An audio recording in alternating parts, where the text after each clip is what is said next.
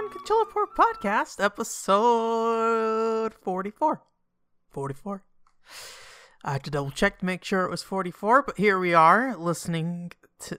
You guys are listening to me. I guess I'm technically listening to my own voice too as I sit here and speak and it comes back around to my ears. Um, yeah. Welcome. It's a week. Uh, no, no real updates on uh Final Fantasy Eleven stuff other than just I'm still working on the cutting room floor page. I'm hoping to get that done by Wednesday if you want to count that an update as an update. Uh, but we'll see how this week goes. I'm trying to I'm trying to not not work so hard and give my body more time to relax. So I put a good I put a good like uh I'd say good like six to eight hours into getting the cutting room floor posts edited up more this weekend. It's it's not that much stuff. I just get, I, it's just a lot of learning for me or like growing not growing pains. There's just a lot of requirements and stuff that I gotta figure out and like figure out the quirks of using their editor and things like that. So it's just it's just taken a bit of time. But in the meantime, um instead of playing something actually new, well, I should say I beat Xenoblade, Xenoblade, Xeno, Xenoblade Chronicles 2 um, on Wednesday. So congratulations to me, I did it. I beat another JRPG. It feels good. I like I like beating a JRPG. It's a good feeling. Like in most cases, I feel good about beating a JRPG. There's very few times that I'm just like, oh man. Although at the end of Thousand Arms, I might be like, oh man. um, I didn't like the ending very much. Uh, I won't get into specifics, but I will say it's um. And admittedly, I didn't beat Xenoblade Chronicles X to say how how that affects the series, but Xenoblade Chronicles Two, Xenoblade Xenoblade Chronicles Two, rather um it feels like it, it muddies things up a bit in a way i'm not super fond of. I think if you're a big fan of um like Xe- or xenosaga xenosaga? Uh anyways i think if you're a big fan of xenosaga uh yeah, there are a lot of things about xenoblade's ending xenoblades 2 ending that you would be um into um, but I think if you're a fan of the Xenoblade series, um, it's a lot of things you might not be so into. That's not to say it directly relates to Xenosaga, but um, but it does uh share a lot of themes. Which I mean, this, all the games in that series share the same, a lot of the same themes, but this one feels a lot more direct than the original uh Blade entry that was on the Wii so yeah it's it's a little i just feel a little mixed and i think what's probably going to happen because obviously i can't i don't want to like do a bunch of spoiler stuff in a main article that i talk about other things. I'll probably split the article one to talk about kind of the the game as a whole and that i think the one that talks about the game as a whole excuse me is going to be a video is i think what my my feelings are right now uh, and then the one that talks about kind of the ending of the game and how what role it plays in the series um that will probably just be a separate article that's like noted hey oh, by the way spoilers on all these video games that are beginning with with that name. Um so yeah we'll see. But uh but i have been uh just basically doing um side content in the game now um which has been more more um fulfilling than I thought it would be. So, so I, w- I could be wrong, but I remember the re- original Xenoblade. Um, the I would say the side content was um average at best. It didn't really match up with the the story content in terms of its presentation. There's definitely a lot of good content there to do.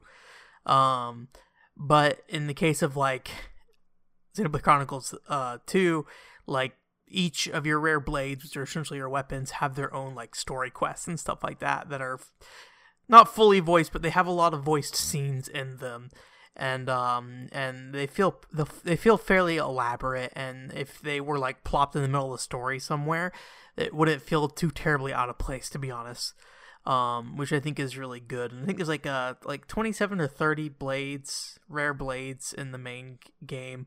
It sounds like the new uh, new game plus stuff adds I think like seven or eight new blades, but it sounds like there's really only one cutscene involved with them to kind of um, give you some more details on them. So I might just, instead of playing through a new game plus, I might just uh, let that um go go YouTube those ones and just like look up like hey here rare blades heart to heart new game plus or something like that. Um but yeah i've been enjoying it and then there's like a, a and then as you do content more heart to heart pops up which if you don't know what a heart to heart is essentially like a a conversation that's between um a set of specific characters to kind of flesh out that character a bit more or multiple characters a bit more. Um but it's um at least in this game they're voiced. I think in the case of the last two games, Xenoblade 1 and Xenoblade Chronicles X, the hearts to hearts may have not been voiced in those. So so yeah, I'm enjoying the side content. It's pretty good. I mean, I I think the big part of it is I enjoy the combat of the game.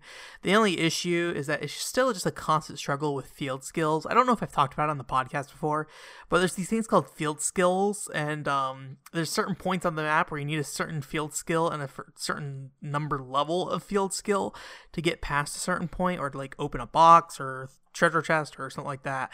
And um, the the process for um activating those uh, spots can be terrible. Like it's just awful. It's just like basically like not only do you have to have blades that have those stats you have to also have them in your party. And then there's this whole issue where like well each each character has a blade locked to them or their blades locked to them. So if you had like say four botany on on the main character or like Nia the side character or second character um if you gave if you had like four botany on her, only those botanies could only be used on her, and she has three slots, so you'd use the three botany slots, and then that last slot can't be used because it can't be equipped to anyone else. So you need level four botany, and it's like, oh, the only botanies I have are on one character, and I literally can't equip enough botany to to to to use this this field skill point, and then like just searching for your inventory to find those those those field skill levels on your blades and so like It's it's a nightmare. It's a nightmare. I'll try to explain it as best I can in the video without like going on a huge rant, but like oh my gosh, it's it's it's just a convoluted mess of stuff. And so a lot of the end game is like activating those field skills. So it's a lot of blade manages management. So you're like making sure certain blades are equipped on each character, or that a certain you know blade has their skills leveled up so they can have like level one botany you can level that up to like level three botany um, things like that. So it's it's kind of a nightmare, but there's still a lot of things about Xenoblade 2 that I like enough that I think I'm still going. I think specifically, um, I do like the character interactions quite a bit in this game. Um, and uh, yeah, I just yeah, I think Xenoblade. I feel I feel a little weird with Xenoblade after beating after beating Xenoblade 2 because um, thinking about it, I may I may have touched on this before, like I don't. I mean, Xenoblade Chronicles X is its own weird Western RPG thing, and Xenoblade Chronicles One that came in like 2011 in Europe, which is when I played it because I imported it. Um, that game is um, I'd say very conservative for a Monolith game in terms of a lot of its mechanics. Um, and Xenoblade Chronicles 2 feels kind of like a return to like the the 2000 like 2 through 2005 crazy era of like Baten Kaitos and Xenosaga 2, where it's like, here's all these crazy battle systems you can do this like random garbage with, and I'm like, yes, absolutely, give me, give me all the ran- like all the garbage. Feed me these uh, like overly complicated battle systems that don't really need to be interacted with, but are very satisfying to interact with, and um, and so I think, I think having that part of of a monolith game retickle me for the first time and uh, I think the last I think I played Xenosaga 2 and Baten Kaitos in like 2006 2007 like it's it, it's been a long time and I'm I'm happy to get that feeling again out of the battle system for this game. So as much as a nightmare as in Xenoblade Chronicles 2 is um, one other thing I did want to talk about, I, I haven't kept up with the news lately, unfortunately. I tried to go, when I was going to go look last week, I realized I already had way too much to already talk about on the show. And then I went to go look this week, and um, I'm two weeks behind, and I found something immediately that I wanted to talk about. So I was like, eh, maybe I should just talk about the thing I just found. so, um, getting back to uh, Valkyria Chronicles 3, no, 4, sorry, I 3 is already out. Um, Valkyria Chronicles 4, um, they, they put out a new trailer. Let me see when they put it out. What day was it? March 16th. So that was Friday? Yeah. Yeah, that was Friday. So March 16th, they put out a new trailer that showed a lot of um, environmental hazards and uh, weather effects. And um, I think I think looking at it, because looking at a lot of Valkyria Chronicles 4 footage in the past, I I never really saw too much that was impressing me. Uh, uh, not particularly not particularly saying it wasn't fun or, or anything like that, but I, I looked at it and say, oh, this is pretty much what Valkyrie Chronicles 1 was doing. Um, you know, Valkyrie Chronicles 2 is its own weird different thing, and it's great because it's its own weird different thing um, than Valkyrie Chronicles 1. Unfortunately, I haven't played Valkyria Chronicles 3, so if you say, oh, that was in Valkyria Chronicles 3, I'm sorry, I never played it. I have not yet to play it yet. I have not. I have yet to play it, but I would like to I would say this year, but I already got plans for this year, so probably not happening this year. it's probably gonna happen after Valkyrie Chronicles Four. um, but um, but I think what what's really seems to be the standout point. I'll link the trailer in the in the uh, notes.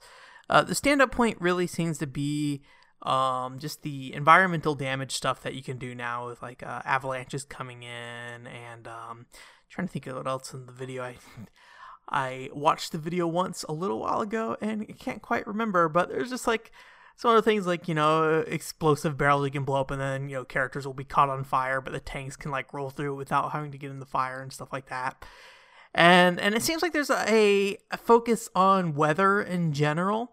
Um, I'm not sure if that weather is going to affect the gameplay per se. The game definitely has a winter vibe to it if you hear me clicking, I'm just clicking around this trailer real quick just so you can get an eye on, on some stuff.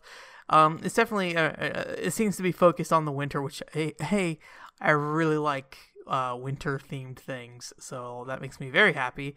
Um, and then hopefully it won't get like too repetitive or anything like that. But um,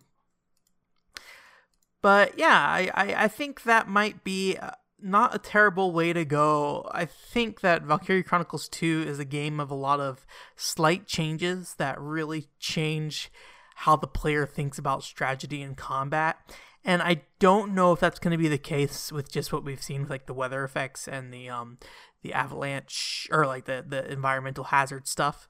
Um but I think those are nice steps in a in a direction that makes it, you know, more uh more involving maybe. There's definitely things that were kind of like environmental hazards in the in Valkyrie Chronicles 2. I believe there's like these lightning towers that would bring down lightning strikes and things like that, but it, it's it has been a while. Um, I'm trying to remember if the snow levels had any any major issues in Valkyrie Chronicles 2. I think mainly more than anything it would like slow down your tank and I think slow down movement in general. Um, so I guess there has been some of that in the past in the series, but I would like I I would really like a focus on that. Um, if they could really like not not only make that just like a element of battle, but make that really the focus in a lot of ways.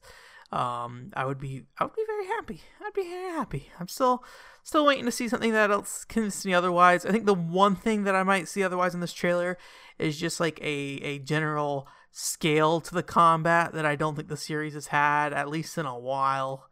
Um, it does seem like there's a there's a lot of stuff going on in some of this, these things here. Let me see if I can find any specific scene to be like, hey, look at this one page. I felt like I saw some stuff, but yeah, maybe it's just the visual, maybe just the visual design of the whole thing makes it seem a lot more intense and compact. Because when you actually are looking at the um, the maps and things like that. Um, it's it's still kind of minor, not that many troops being marked on screen, but you know, I think you could just look at like the footage at like the 30 second mark in that video and you just get a, a good sense of like, oh, how how long this map goes on compared to compared to Valkyrie Chronicles 2 at least. Um, I it's been so long since I played Valkyrie Chronicles Three. I really couldn't compare them probably. Um, sorry for that loud loud click. I just wasn't. I don't think about clicking a lot of times. Anyways, um, yeah, I don't know. I'm still I'm still mixed on Valkyrie Chronicles 4, but what I try to do because and I, I try not to um think too much of what can be with games. I I mainly mostly want them to show me um what's possible with the game. So so if if someone shows off like um I'm, I'm trying to think of the best words. Maybe we should talk about this another time and not right now. Uh, let's do the fortune cookie, and then if I think about it at the very end of the podcast, I might talk about the other part. But eh. um, just as a reminder, fortune cookie is uh a section where I pull a random uh game out of my collection via like a a random thing on Backloggery. It's like a thing called a fortune cookie. Uh, it just grabs a random game out of your collection and presents it to you. I assume with the intention of saying, "Hey, you're gonna play this now," but play video games. What? What are you talking about? WarioWare Inc. Mega Micro Games. Um, actually, I like this game a lot. I've I've beaten a handful of times now. I I I'm surprised the um, Nintendo Power marketing for this one actually worked on me. Um, what happened is um in Nintendo Power, there was a uh, a advertisement for it on every single page of the magazine, or at least a lot of the pages in the magazine, where um, in the top right corner of every page, it would show one micro game from from WarioWare, and you'd basically flip through and you would see the objective is, what the objective is, and see like a single picture, and they usually put like the weirder ones, like slice the meat, or like, you know, drop your nose drizzle on something. I forget what the, the actual game is, or like sniff sniff your nose your nose stuff up. I don't I'm blanking on the word for your nose fluids, but yeah. And uh, that, I don't know why that worked for me. Maybe because I was a kid and I was like, how random slicing meat, weird. Um, but I really liked it, and I I played it again recently, and it still feels really good to play today. It's just you know very quick and easy to jump in and uh and you know play a bunch of little mini games that are very very easy to understand and in a lot of ways you know quickly analyzing the situation and figuring out how you're going to play this game is part of the strategy of of that game and that series um I, I don't know if I particularly care to you know continue to pursue playing Mega Micro game or WarioWare games. Uh, I definitely enjoyed Touched when I had the DS, but I think a lot of that has to do with I was just looking for content on the DS to play, and you know, WarioWare is a very replayable game. Uh, I never played Twisted, which seems to be the one that everyone says sh- is the one you should play. Which I, eh, we'll see if I ever do that. I don't know how much it costs these days, to be honest. Um, I think the Wii one was okay. Um, there's nothing. Sp- I think that what's most special about the Wii one is just like you know the the the um horsepower of the Wii gave them some extra extra uh, ability to do some stuff in 3D. Whether or not it needed to be in 3D is a whole other thing, but but it gave them some some options for that. And I think there were like some mini games for each uh, each main character and stuff like that. It was a it's a it's a pretty neat little thing. And then you know Game and Wario on on the Wii U. Um, yeah, I uh, I don't know what to say about Game and War Wario. But I guess that's not the point. We're here to talk about WarioWare Inc. Mega Micro Games. So I guess really the point I'm trying to say is Nintendo Power sold me on that game, and I really enjoyed it. Um, one of the few cases where I feel like Nintendo Power really sold me on the game. Although I guess I can't say anything like that because like before 2008, I was like a huge Nintendo fanboy and like would fucking die for them. And I probably, you know, I don't think I read Nintendo Power so much as I just looked at the screenshots and stuff in them. Um, but but uh, yeah, it was a Nintendo game and uh, and I ended up getting it. But you know, I played it re- again. Like I said, I played it recently and I really enjoyed it.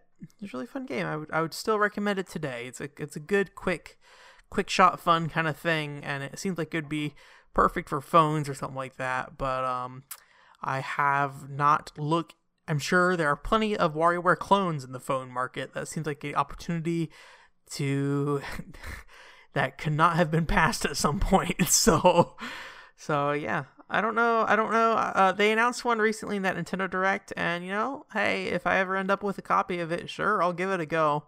Um, but I'm not gonna chase or pursue it. I think. I think it's gonna do it for this week. Yeah, that's that's gonna be it for this week. Um, uh, right now, I really want to get that Final Fantasy XI stuff uh, at least, you know, to the point that it's posted and done. Not done, but you know, posted and, and available for people to look at. And I'm gonna again, I'm gonna try for that on Wednesday. We'll see if that happens. Um, in the meantime, uh, I don't think I'm gonna have an article ready here anytime soon unless I like randomly pull one out pretty quick. Sometimes sometimes I just get the urge to do something and I'll write an article and then put publish it within like 24 hours, but that's pretty rare. Um, so I wouldn't expect to see anything other than that Final Fantasy XI Cutting Room Floor page, maybe going up on Wednesday. We shall see. Otherwise, Thousand Arm Thursday is on Thursday still, uh, 7 p.m. Pacific Pacific time. Um, and we'll see where we go. We're still Still got a ways to go in that game. And I, if you haven't been watching, I've been trying at the end of the streams to show off some random games in my collection. I did not last time because I had started Thousand Arm Thursday a little late, and I was also very tired and didn't particularly have anything I was like kind of trying to dying to show. So I need to flip through my games this week and see if I can find something that I want to present at the at the end of Thousand Arm Thursday. So that's gonna do it for this week. Thank you guys so much for listening. Have a great week.